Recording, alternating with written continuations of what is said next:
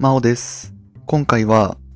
都市国家ポリスが繁栄し、アテネに民主制が敷かれたというタイトルでお届けをしていきます。えー今回から、えーヨーロッパに、えーま、舞台を移して、え世界史をお話ししていこうと思うんですけれども、まあ、あの、第1回目っていうところではあるので、えまあ、だいぶね、え古代のところからお話をしていこうと思うんですが、えっ、と、まあ、西暦で言うと、まあ、西暦ではないですけど、えー紀元前8世紀、えー頃のお話をしていこうかなと思うんですけれども、この時代ですね、えーまあ、ギリシャを舞台にお話していくんですけど、ギリシャ人は、えーポリスと呼ばれる都市国家を、えー多数形成していたんですね。で、まあ、都市国家っていうとね、なかなかこうイメージができないかなと思うんですけど、なんか今あるこう国家、まあ、国んとは、まあ、ちょっとこう性格というか性質が異なるかなとは思うんですけど、まあなんか本当に一言で言うと、まあ今で言う都市サイズんですよね。都市サイズの、まあ、性格は国家みたいな。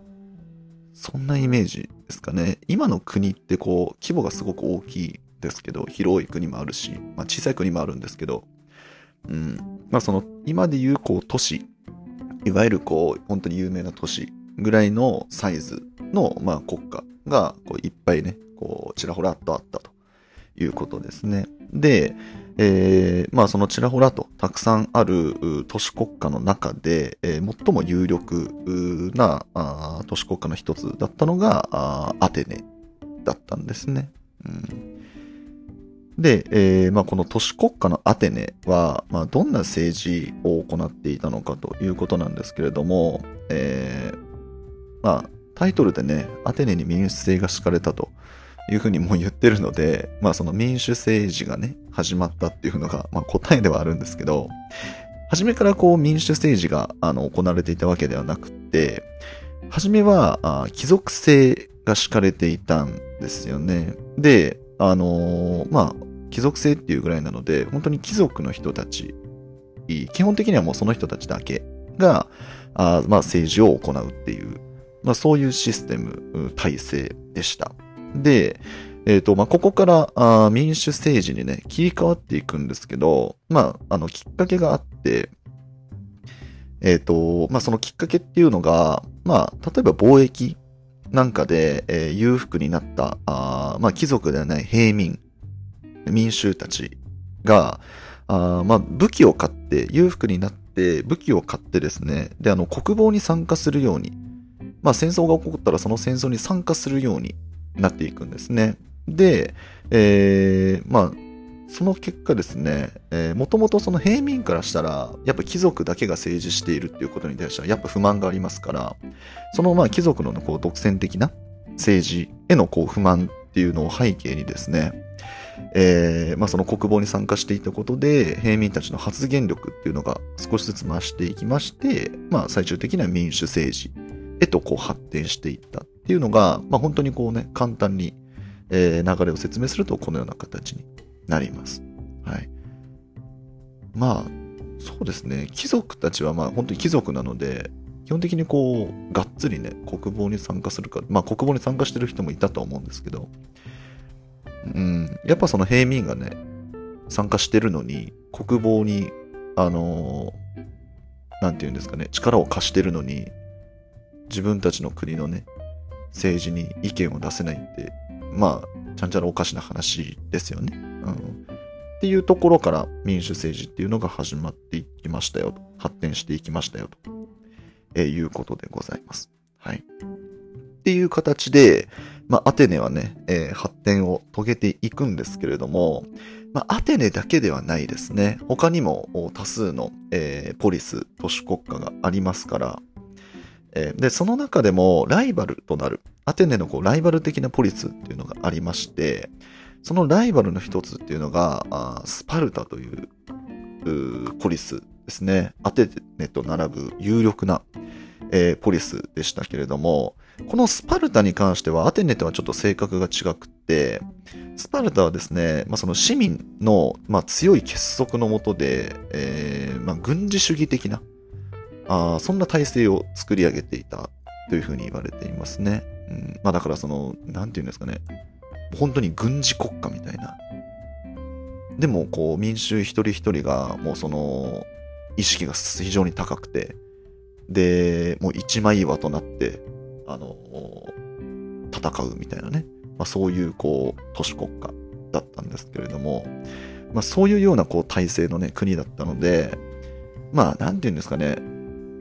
まあ、うん、言い方があれですけど、まあ本当にがっつり体育会系みたいな、本当に厳しい、あのー、国づくり、体制だったので、あのー、今でもね、なんかそういう教育をこう、スパルタ教育って言うじゃないですか。で、そのスパルタ教育の、言ったらこう、語源というか、まあ、今もスパルタ教育っていうふうにこう名を残してるぐらい、本当にそういうスパルタ教育のイメージの国都市国家ですね。スパルタっていうのがあって、でそのスパルタが、まあ、当時はアテネのね、えー、まあ、ライバルで存在していたということでございます。はい。で、まあそんな中ですね、まあアテネもこう順調に発展をしていきまして、最盛期をね、迎えるわけなんですけれども、その最盛期に、まあその差し掛かるきっかけっていうのがあって、それがですね、ペルシャ戦争ですね。がこう勃発したっていうところが、まあ、一つね、ターニングポイントとしてあるんですけれども、この戦争何かっていうと、えー、まあギリシャ世界のもっと東側ですね、に、アケメネス朝ペルシャっていう、もう非常に大きな国があったんですね。えー、まあ、都市国家っていうレベルじゃないですね。もう本当に国家ですね。えー、どれぐらいですかね、もうアラビア半島とか、もうアラビア半島よりももっともっと広い。最盛期とかだともう、本当に今のアラビア半島と、あとはイランとか、エジプトとか、もう本当にあの辺まで、その辺りまでもうそのエリアを拡大していたぐらいの国ですね。そのアケメネス朝ペルシャがですね、えー、まあ、そのギリシャ世界に侵攻してきたんですよね。で、まあ、これがきっかけでペルシャ戦争っていうのが起こるんですけれども、えー、これに対してですね、あのー、まあ、当時その、ギリシャにはね、たくさんポリス、都市国家があったわけなんですけれども、まあ、同じそのギリシャ世界にあるわけだし、ここはこうね、あのー、一つになって戦っていこうじゃないかということで、そのポリスたちがこう、一つのね、チームとなって団結してですね、えー、ペルシャと戦って、で、これを退けたんですね。これ非常にすごいですよね。それだけ大きな国を退けたんだっていうところで。うん。で、あのー、ここ有名なね、逸話があって、あの、まあ、そのペルシャが攻めてきたと。で、破竹の勢いでね、その、ギリシャ世界に侵攻してくるということで、あのー、まあ、その連絡係みたいな、伝令役みたいな人が、その、まあ、それこそこう、各、都市のね、その首都にの、まあ、一番リーダーの人たちに、まあ、言ったら伝令に行くわけですよね。ペルシャが攻めてきたぞと。攻めてきたぞというか攻めてきましたと。まあ、伝令役がね、こう連絡に来るわけなんですけれども、その、まあ、伝令役のこう、一人がね、あの、マラトンっていう地で、その情報をこうね、掴んで、で、あの、めちゃくちゃ長い距離を走って、その伝令をしたみたいな。で、それがあったおかげで、あのー、まあ、ギリシャはね、えー、まあ、その、ペルシャを退けることができたみたいな、そういう逸話があって、で、その距離っていうのが、その伝令役がその走った距離っていうのが、あの、42.195キロだったらしいんですよね。で、まあ、このマラトンでの、このめちゃくちゃ伝令役が長距離を走った、この逸話から、まあ、今のね、マラソン競技っていうのが、あまあ、存在しているということで、マラソンのね、えー、まあ、起源にもなっている。そういう戦争でもあります。はい。面白いですよね。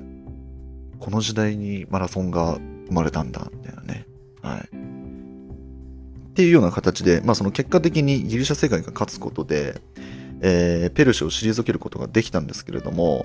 まあ、これによってね、その、アテネが、まあ、最盛期を迎えたっていうところで、まあ、あの、単純にね、戦争に勝ったので、その力をつけたっていうところもあると思うんですけど、それにプラスしてですね、当時の無産市民って呼ばれる人たち、本当に、まあ、無産なので、その財産を持ってない。財産が無っていうことですね。その無産市民。うん。たちもですね、えー、船の漕ぎ手、その、まあ、船の上で戦ったりとかもね、あったと思うんですけど、あと移動とかもね、あったと思うんですけど、その船の漕ぎ手として、まあ、非常に活躍したと。無産市民たちが。で、まあ、その無産市民の活躍もあって、やっぱその勝利にはね、えー、手繰り寄せることができたっていうところもあったので、無産市民が非常にその勝利に貢献したんですよ。で、戦争でそれだけね、あのー、貢献すると、先ほども申し上げたように、その政治的な発言力っていうのがやっぱ増していくわけなんですよね。うん、戦争で活躍した人たちの意見をあの無視するわけにはいかなくなるわけなんですよ。で、そうなってくると、先ほどの市民がね、あのまず発言権を、発言権、発言力を高めたし、で、このペルシャ戦争で無産市民もその発言権を得たというところで、もう国民のほとんどの人間があ発言権を持てるようになったというところが、まあ、ある意味その、だから民主政治の最盛期になったわけなんですよね。もう本当に今の典型的な民主政治みたいな、全員の意見を聞ける、聞き入れる、まあ、そういう政治をね、行うことになったので、えー、最盛期を迎えることになったということでございます。はい。っていうような形で、まあ、アテネはね、順調に、えー、力をつけていったわけなんですけれども、ライバルのスパルタもですね、しっかり力をつけてきてたわけなんですね。何もそのギリシャ世界全体でペルシャを退けたわけですから、まあ、同じギリシャ世界にはね、ライバルのスパルタもいるわけで、同じように力をつけていったわけなんですよ。で、このスパルタとの、まあ結局じゃあどっちが強いんですかっていう、まあ、そういう戦争が起こるんですよね。アテネとスパルタの。うん、この戦争が起こるんですけれども、これがですね、えー、ペロポネソス戦争というふうに呼ばれていまして、えー、紀元前431年に起こるんですね。で、あのー、イメージで言うと、本当にそのギリシャ、ギリシャじゃない、ごめんなさい。えー、アテネ側とスパルタ側のその2チームに分かれてギリシャ世界全体が戦うっていう、そういうイメージですね。ギリシャ世界って当時、その本当に冒頭にも申し上げましたけど、えー、まあ都市国家って呼ばれるポリスがたくさんあるわけなんですね。ちょんちょんちょんちょんってたくさんあって、で、そのたくさんある都市国家のうちの、まあ、有力な2つがアテネとスパルタで。で、まあ、アテネがリーダーの、そのポリスたちと、そのスパルタがリーダーのポリスたちが、まあ、その2つの勢力に分かれて、えー、戦争をしたというようなことですね。で、まあ、特にそのアテネ側のチームのことをあのデロス同盟って言ったり、あとはあのスパルタ側のチームをペロソネソス同盟ってね、えー、言うんですけれども、まあそうやってそれぞれが同盟を組んで、軍事同盟を組んで、本当に2つのチームみたいな形で、えー、戦争をしたということで、でこの戦いがですね、えー、まあ混乱を極めるんですね。もう本当にだからその同じぐらいの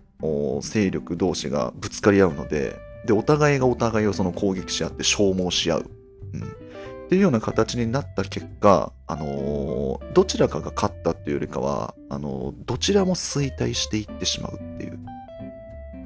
うん、なんともこうなんか皮肉な形で終わってしまうんですよね。そのままね、戦争しなかったらお互いに力を高め合っていってたかもしれないんですけど、まあ、ここに関してはね、もう歴史の、あのー、もうなんて言うんですかね、えー、もう法則と言っていいぐらいの話かなと思うんですけど、どっちが1位なんだっていうのを結局決めたがるんですよね。で、その結果、あの、まあ、どちらかがね、あの、1位を取るパターンもあるかなと思うんですけど、今回のこの、ペロソネソス戦争の場合は、あの、お互いに力をね、そぎ合ってしまうと。うん。で、ギリシャ全体がね、えー、混乱に陥ってしまうというような形で、えー、衰退をしていくことになったということでございました。はい。ということで、えー、いかがだったでしょうか。えー、雑談タイムなんですけれども、えー、そうですね。回雑談タイムって言っても、なんか なかなか話すことがないんですけど、なんか最近僕がこう、なんかやってることで、これいいなって思ったのが、自分がやるべきことってあるじゃないですか。それこそなんか僕だったらこうやってね、収録をするみたいな。やらなきゃいけないこと。あとはこう、まあ、あのー、それこそ、あのー、もう、主婦の人たちとかだったらこう、家事とか、まあ、僕も一人暮らしなんで、家事をやりながらこう、やりくりをしてたりするんですけど、そのなんか自分がやらなきゃいけないことを書き出すっていうのをなんか最近ちょっと実践してて、なんかホワちっちゃいホワイトボードを買ってきて、で、書き出すんですよ。で、書き出すと、なんでかわかんないんですけど、なんかやる気が出てくるんですよね。これ本当に不思議なんですけど、なんか僕あのそれこそこう土日仕事がない時って朝からダラダラダラダラしちゃってなんでかもうなんだったらその朝からというかもう朝に起きてないんですけど もうその昼頃、昼前ぐらいに起きて、そのままダラダラって午後まで過ごして、で、一日無駄にするみたいな、そういう日常がもう日常茶飯事みたいな感じなんですけど、すごく無駄じゃないですか、時間の使い方が。で、それに陥ってる人って結構多いと思うんですよ。うん、僕だけなんですかね。もしかしたら僕だけかもしれないんですけど、まあその少なからず、うわ、めんどくさいな、みたいな時あると思うんです。これもやらなきゃ、あれもやらなきゃ、あれもやらなきゃ、でもめんどくさいな、どれから手をつけたらいいかわかんないみたいな、なる時あると思うんですけど、それこそなんか勉強とかもね、うん、勉強やらなきゃいけないけど、どれから手をつけたらみたいな時あると思うんですけど、結局、全部やらなきゃいけないじゃないですか。うん、ってなった時に、その優先順位っていうのをつけるためにも、一旦書き出すんですよね。で、書き出すと、あのー、なんか頭の中で、そのやらなきゃいけないことを全部思い浮かべて、でやっていくと、なんか思い浮かんだ順にやっていくから、効率が悪いんですよね。なんですけど、あのー、書き出すと、なんか全体を、やらなきゃいけないことの全体をなんか俯瞰できるから、すごく時間の使い方が上手くなって、例えば、うん、なんか僕だったら、うん、そうですね、こうやって収録をしながら、洗濯を回しつつ、ご飯も炊くのを待つみたいな。ってやると、なんかこう、時間の効率、近い、ね、効率じゃないですか、使い方が。ね、その、洗濯物回しつつ、ご飯炊きつつ何かをしてるっていう、3つ同時にこうね、できるみたいな。いいなと思って。うん、もしかしたら今すごい当たり前のことを 言ってるかもしれないんですけど、でもなんかね、全部なんか終わったと思ったら、あ、やばい、ご飯炊くの忘れてた、みたいな。もっと早くにやっとけばよかった、みたいな時って時々あるじゃないですか。でそういうのを避けられるので、おすすめですね。で、なんか最近僕なんか、あのーシャーペンというか、そのペンを持たなくて、仕事でもずっとパソコンしか使わないから、ペンってあんま使わなくて、紙とペン使わないんですよ、最近。そう。で、そういうのもあってホワイトボードを買ったんですけど、なんかホワイトボードだと、なんかもう思いついたらパッとかけて、で、さって消せるから、なんか非常にね、あの、なんか書くことに対してハードルが低い。うん、なんかわざわざこう、例えば、なんかレシートの裏に、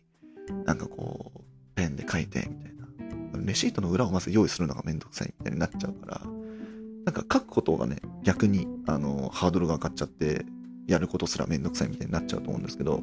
なんかそうならないためにもね、ホワイトボードでさささってね、あの、思いついたらやることを書くみたいな。で、それを見ながら、こなしていくみたいな、すると、すごく効率がよく、なんか、人生を過ごせているなっていう あの、僕のプチ気づきでした。はい。皆さんもぜひね、あの、思い立ったら、はい。いいなと思ったらやってみてほしいと思います。はい。